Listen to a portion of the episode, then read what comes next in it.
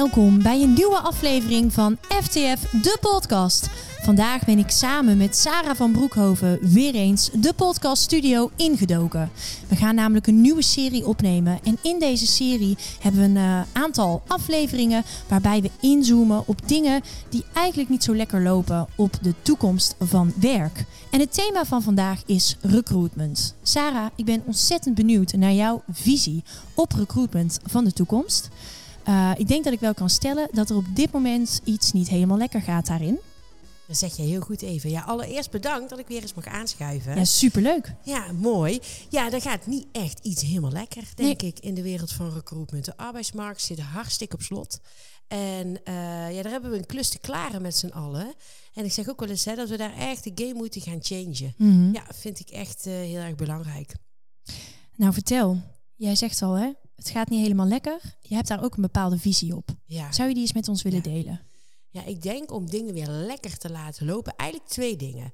Uh, ik denk dat het heel belangrijk is dat mensen die al ergens werkzaam zijn en al be een behoorlijke poos, Mm -hmm. uh, ik merk dat die mensen daar redelijk in hun comfort zitten en het heel spannend vinden om weer die arbeidsmarkt op, uh, op te gaan. Mm -hmm. Wel hoor ik heel vaak geluiden in onze programma's dat mensen wel eraan toe zijn, maar het gewoon veel te spannend vinden. Dus we moeten een manier bedenken hoe we deze mensen eigenlijk in beweging kunnen krijgen. Die mensen gaan namelijk niet vacatures bekijken nee, op... vanuit uh, hunzelf. Nee, nee, dat gaan ze nog niet doen. Nee. En, en het mooiste is als we daar al wel beweging kunnen laten ontstaan. Daar is de werkgever waar ze al zijn Mhm. mm -hmm. enorm mee geholpen. Mm -hmm. En die medewerker zelf is daar enorm mee geholpen. Aan de andere kant loop ik echt heel vaak tegenaan, ook in mijn werk, is dat recruitment, interne recruitment, externe recruitment, externe mm -hmm. partijen, ze krijgen het niet voor elkaar om de juiste mensen te vinden. En dat komt ook wel een beetje omdat we met z'n allen in een soort vanzelfde vijver aan het vissen zijn, met dezelfde hengels. Mm. He, dus ja, die, ze vangen niet. Ze vangen eigenlijk helemaal niks. Wat ze dan doen, komen ze bij ons uit, terwijl het eigenlijk helemaal niet onze business is. Joh, Saar, kun je me helpen? We komen er niet uit. En dat doe ik met heel veel liefde, want als ik één ding echt heel graag doe, en dat, dat, dat is van oudsher bij mij al uit uh, aanwezig. Ik heb vroeger bij Adecco mogen werken met heel mm -hmm. veel plezier. Is het, is het om, om een bepaalde match te maken. Mm. Alleen dan doe ik dat op een manier waar uh, organisaties eigenlijk, uh, ja, hoe moet ik dat heel netjes zeggen, een, eigenlijk nog geen bal van snappen. Ik doe het gewoon niet netjes. uh, eigenlijk nog geen bal Van, van, van snappen. En ik zal, mag ik het met een voorbeeld? Ik denk dat het voor de luisteraar ook wel fijn is Absoluut. onderstrepen. Ja. Ik zit dus in programma's bij organisaties waar ik mensen tref, echt professionals met heel veel potentieel, Mhm. mm -hmm. die willen intern in beweging komen. Die hebben een dusdanig imago intern opgebouwd. Het is wel heel goed hoor. Maar, maar, maar vaak door dat imago en door die perceptie die om die persoon heen hangt, komen ze intern niet verder. Mhm. Mm -hmm. Concreet voorbeeld, commerciële organisatie. Een kanje van een wijf wil intern meer naar een senior rol. Uh, uh, applied al twee keer op een job voor die senior. En krijgt het nee, niet. Krijgt nee. hem niet. Nee, echt shit. He, en, en waarom ze hem niet krijgt, is ook twee keer wel een consistent antwoord. Het antwoord is twee keer: je bent te lief, je bent te bescheiden. Mm. Nou, fair deal, ja. dat kan. Conclusie kun je trekken eh, dat ze daar dus eigenlijk een beetje roeptoeters nodig hebben, die in die senior rol uh, terechtkomen. En deze dame is geen roeptoeter. Ik denk wel dat ze gruwelijk geschikt is voor de job, mm. maar geen roeptoeter.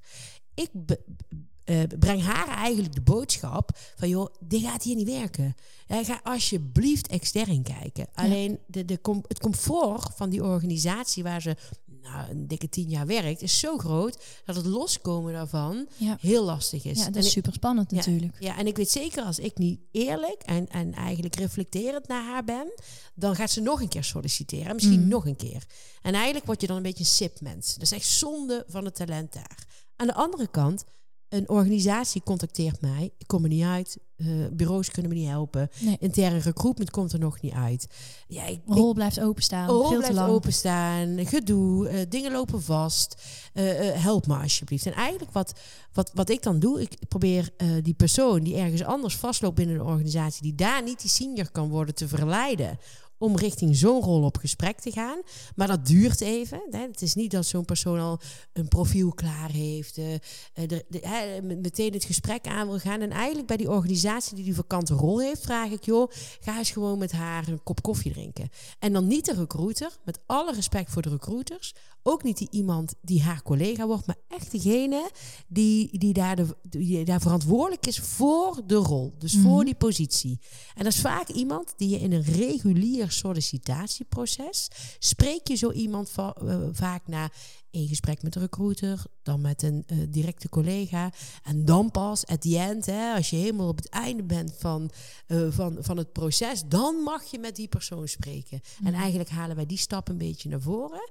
En zeggen we meteen met die persoon spreken, Enigszins spannend om, het, eh, om te... mee gaan samenwerken. En dan niet als een sollicitatiegesprek. Gesprek. Wat ik merk, ze vragen mij om te helpen. Mhm. Ik ga een organisatie met heel veel liefde helpen. Maar dan kom ik met, met dit proces hè, van joh, niet te moeilijk maken, simpel houden. Ik benader iemand die nog niet helemaal open staat, maar wel hè, latent zoekend is. En die laat je gewoon meteen bam met diegene die ze op het einde, zeg maar als een soort van finale stuk mogen spreken. Daar doe je meteen een gesprekje mee. Ja, nee, nee, nee, Sarah, krijg ik dan als antwoord, "Dat- dat kan niet. Dat is zeker niet gewoon om te doen in deze markt. dat, dat doen we niet. Nee, ja, dan houdt het op, zeg Ja. maar. En eigenlijk zouden we deze manier van werven ja, wel veel meer mogen inzien. En daar ligt natuurlijk ook een rol Ja. voor recruitment binnen organisaties even. Ja. ja, en ik kwam ook van de week eh, een hele mooie quote tegen vanuit de FTF. Ja? Van, eh, eh, even kijken, het verschil maken. Iets gewoon, ongewoon leuk maken. Ja, ja.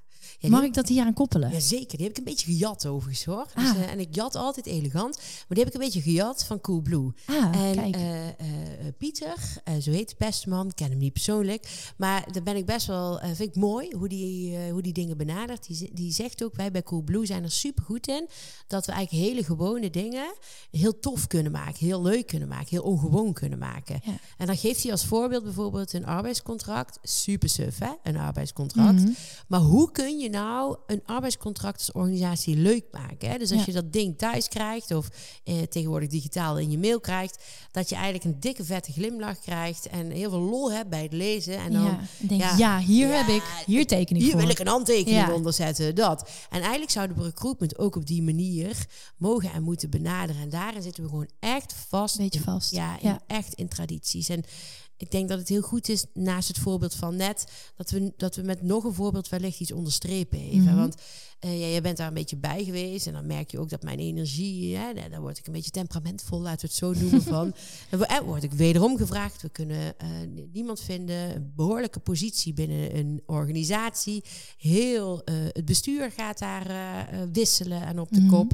Daarin kun je eigenlijk een treintje al laten vallen. Oh ja, als daar plekken wisselen, dan komen daar dadelijk ook andere rollen uit. Daar komen vakante vacatures, maar die staan formeel nog niet vakant, maar die gaan wel komen. Mhm. Dus ze vragen mij om te helpen. Ik probeer op die plekken te helpen, mijn netwerk aan te boren. Maar ook kom ik met iemand dat ik zeg, ja, ik zou die vast preventief spreken. Want ik verwacht, als jullie deze hè, een nieuwe bestuurder aan gaan nemen, dat daar deze rol straks bij komt. En eh, ja, dan is dit echt een goud, goud waard, een goudhaantje wilde ik zeggen. Mhm. En dan ik- geef je dat aan en Ja. dan? En dan, dan krijg ik te horen, nee, nee want de vacature, hè, die staat nog niet vakant. Dus we wachten tot de vacature vakant komt en dan kan die mevrouw solliciteren. Ja, Ja, het is dat, echt omgekeerde wereld. ja, Dat is waar we het nu ja. over hebben. ja, en daar wil ik zo graag de game in changen. Hè? Dus dat we preventief mensen spreken. En eh, ook al is er nog geen formele positie, mensen spreken van wie je, ja, als, eh, van, wie, van wie je gecharmeerd bent. Mm, Super mooi. Ja. Hoe ga je dat voor elkaar krijgen, Saar? Hoe ga jij die game ja, changen? Ja, ik denk wel door heel hard op te werken. Hè? Dus ik ben blij dat je mij dit ook vraagt, dat ik het hierin kan delen. Mhm. En daardoor misschien een paar triggers bij mensen aan kan zetten. En je denkt, ah, verrek, ik doe dat ook wel eens. Ja, dan moet ik echt anders in gaan, uh, gaan denken. Uh, ik word op dit moment ook best wel uitgenodigd binnen organisaties om een kleine inspiratie te geven aan recruiters. Van joh, Ja. hoe kunnen we het nou met elkaar anders doen hier? En hoe Hm. kunnen we er nou voor zorgen dat, dat, wij, dat wij echt vooraan zitten Mhm. bij eh, het vinden van de juiste kandidaat. En dat we niet in diezelfde vijver aan het vissen zijn, met diezelfde hengel, maar dat we eigenlijk in een soort pre-vijver bezig zijn. Ja. En een vijver die een beetje verstopt ligt ergens, waar heerlijk vissen zitten. Die zijn wel nog een beetje schuw, die vissen. Hè? Dus die, Mhm. die liggen nog niet aan het oppervlakte. En dat je die met een heel liefdevolle hengel eruit kan halen en daar een goed gesprek mee kan hebben, zoiets. Mooi. Ja, een beetje vaag, Mooi. maar Nee, nee, ik denk dat het ook heel erg goed is wel om aan te geven dat die inspiratie bij jou ook te vinden is voor eh, recruitment, voor recruiters binnen organisaties, om eh, ze met een hele andere benadering eh, aan de slag te gaan. Hey, even los hè, van een organisatie waar dus een, een op te vullen rol is. Even terug naar helemaal het begin, toen wij het gesprek samen begonnen. Toen had jij het over die persoon die het spannend vindt om een stapje te gaan maken. Hè, ehm, ja, we kunnen ze gaan helpen daarmee. We gaan ze heel graag helpen met die stap maken. Ehm, is het zo dat, eh, dat je ook aan bepaalde eigenschappen moet voldoen om eh, die stap te maken? Of kan iedereen die stap maken bij jou? Of dat ik met iedereen aan het werk kan om die... Ja, Nee, nee, nee, nee. Sorry, ik ben niet veel eerlijk. Ik kom ook echt mensen wel tegen in mijn werk. En er zijn eh, schatten van mensen. Maar er zijn, er zijn nog niet de mensen waarmee je een bepaalde toekomststap kan, eh, eh, kan maken. nee, ik kan me voorstellen dat jij daar ook een keuze. Ja, In ja, moet zeker. maken. Ja, ja, ja.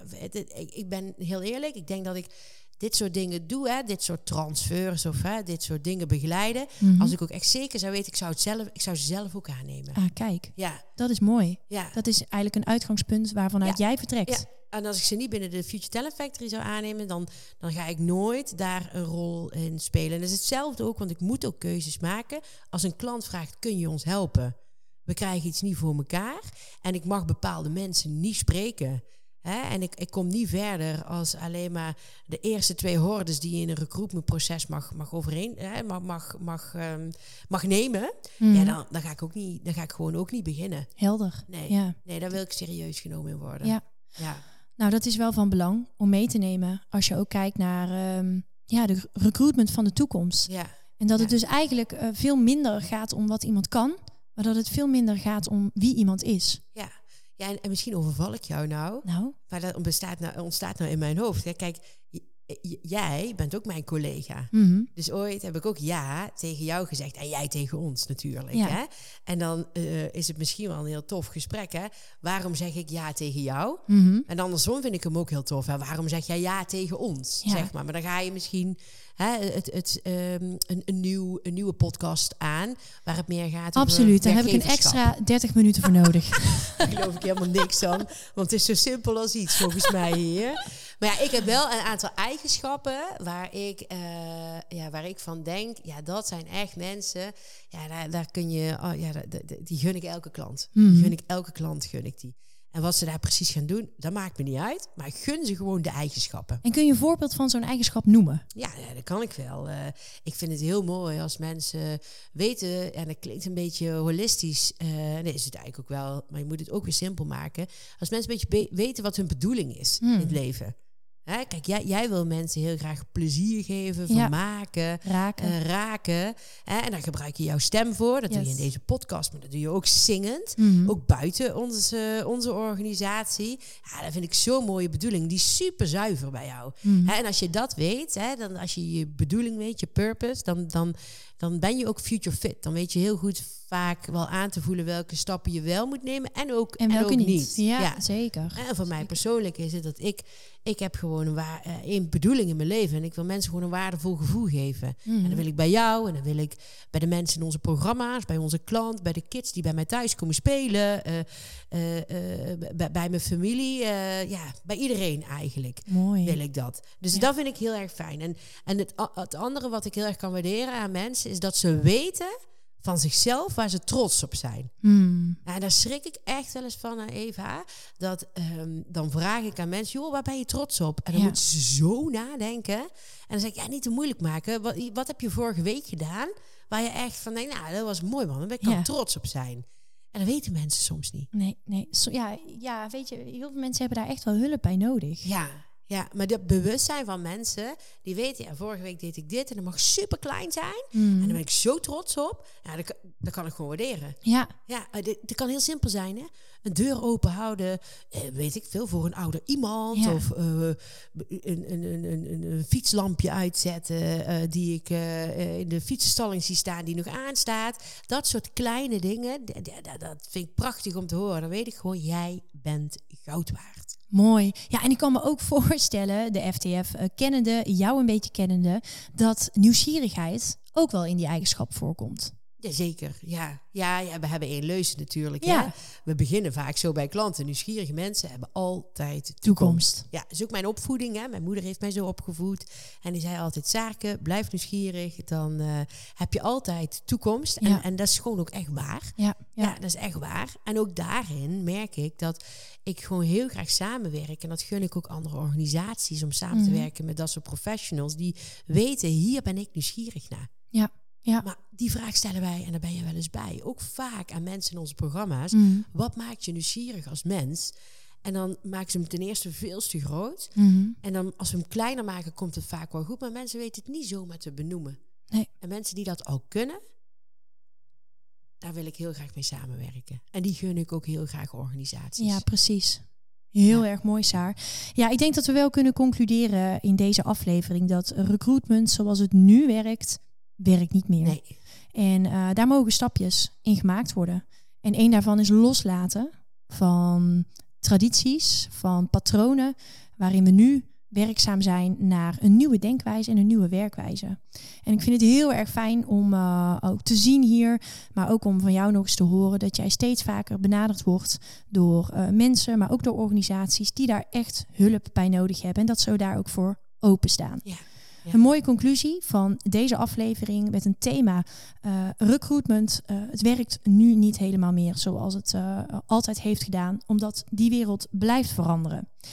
Ik denk dat het mooi is om af te ronden. Heb jij nog iets wat je zou willen delen met deze luisteraars? Ja, ja, en dan hoop ik vooral dat er mensen zijn die ook zo'n recruitment passie hebben. Mhm. Net zoals dat, dat ik dat eigenlijk toch nog ook stiekem wel heb. Mhm. Hè, is, is ook als je eh, met mensen het gesprek aangaat, ga dan niet kijken naar track record. Hè. Ga niet kijken van, hé, hey, wat heb je al gedaan? Wat kan je bewijzen al? Mhm. Hè? En, en de- vanuit daar een aanname doen, een hire doen. Ga veel meer met mensen het gesprek aan van wie ben je? Dus niet wat kun je en wat heb je al bewezen in je track record, maar Ja. wie ben je als mens? En, en eigenlijk vroeg jij mij net naar welke eigenschappen kun je waarderen in een mens. Als je op die eigenschappen een tof recruitmentgesprek aangaat of een toffe verkenning aangaat, krijg je zo mooie informatie van Mm. mensen. Ga maar eens vragen, hey, wat maakt je trots? En ga maar eens vragen, hè, wat maakt je blij? Wat is je bedoeling in het leven? En dat zijn flinke vragen, waarbij je ze wel wellicht een beetje moet helpen, maar dan krijg je de mooiste gesprekken. Nou, supermooi Saar. Die nemen we mee. Ja, en hiermee ronden we deze aflevering eh, lekker samen af. Dankjewel Saar voor al jouw input, voor je wijze woorden. En ehm, de volgende keer gaan we het hebben over een nieuw thema, namelijk financial well-being. Er zijn vandaag de dag best wel wat financiële zorgen. En eh, nou, hoe kun je daar als werkgever nou mee omgaan? Wij hebben, daar, eh, wij hebben daar iets op bedacht en dat gaan we heel graag met jullie delen in een volgende aflevering. Dankjewel allemaal voor het luisteren en tot de volgende keer.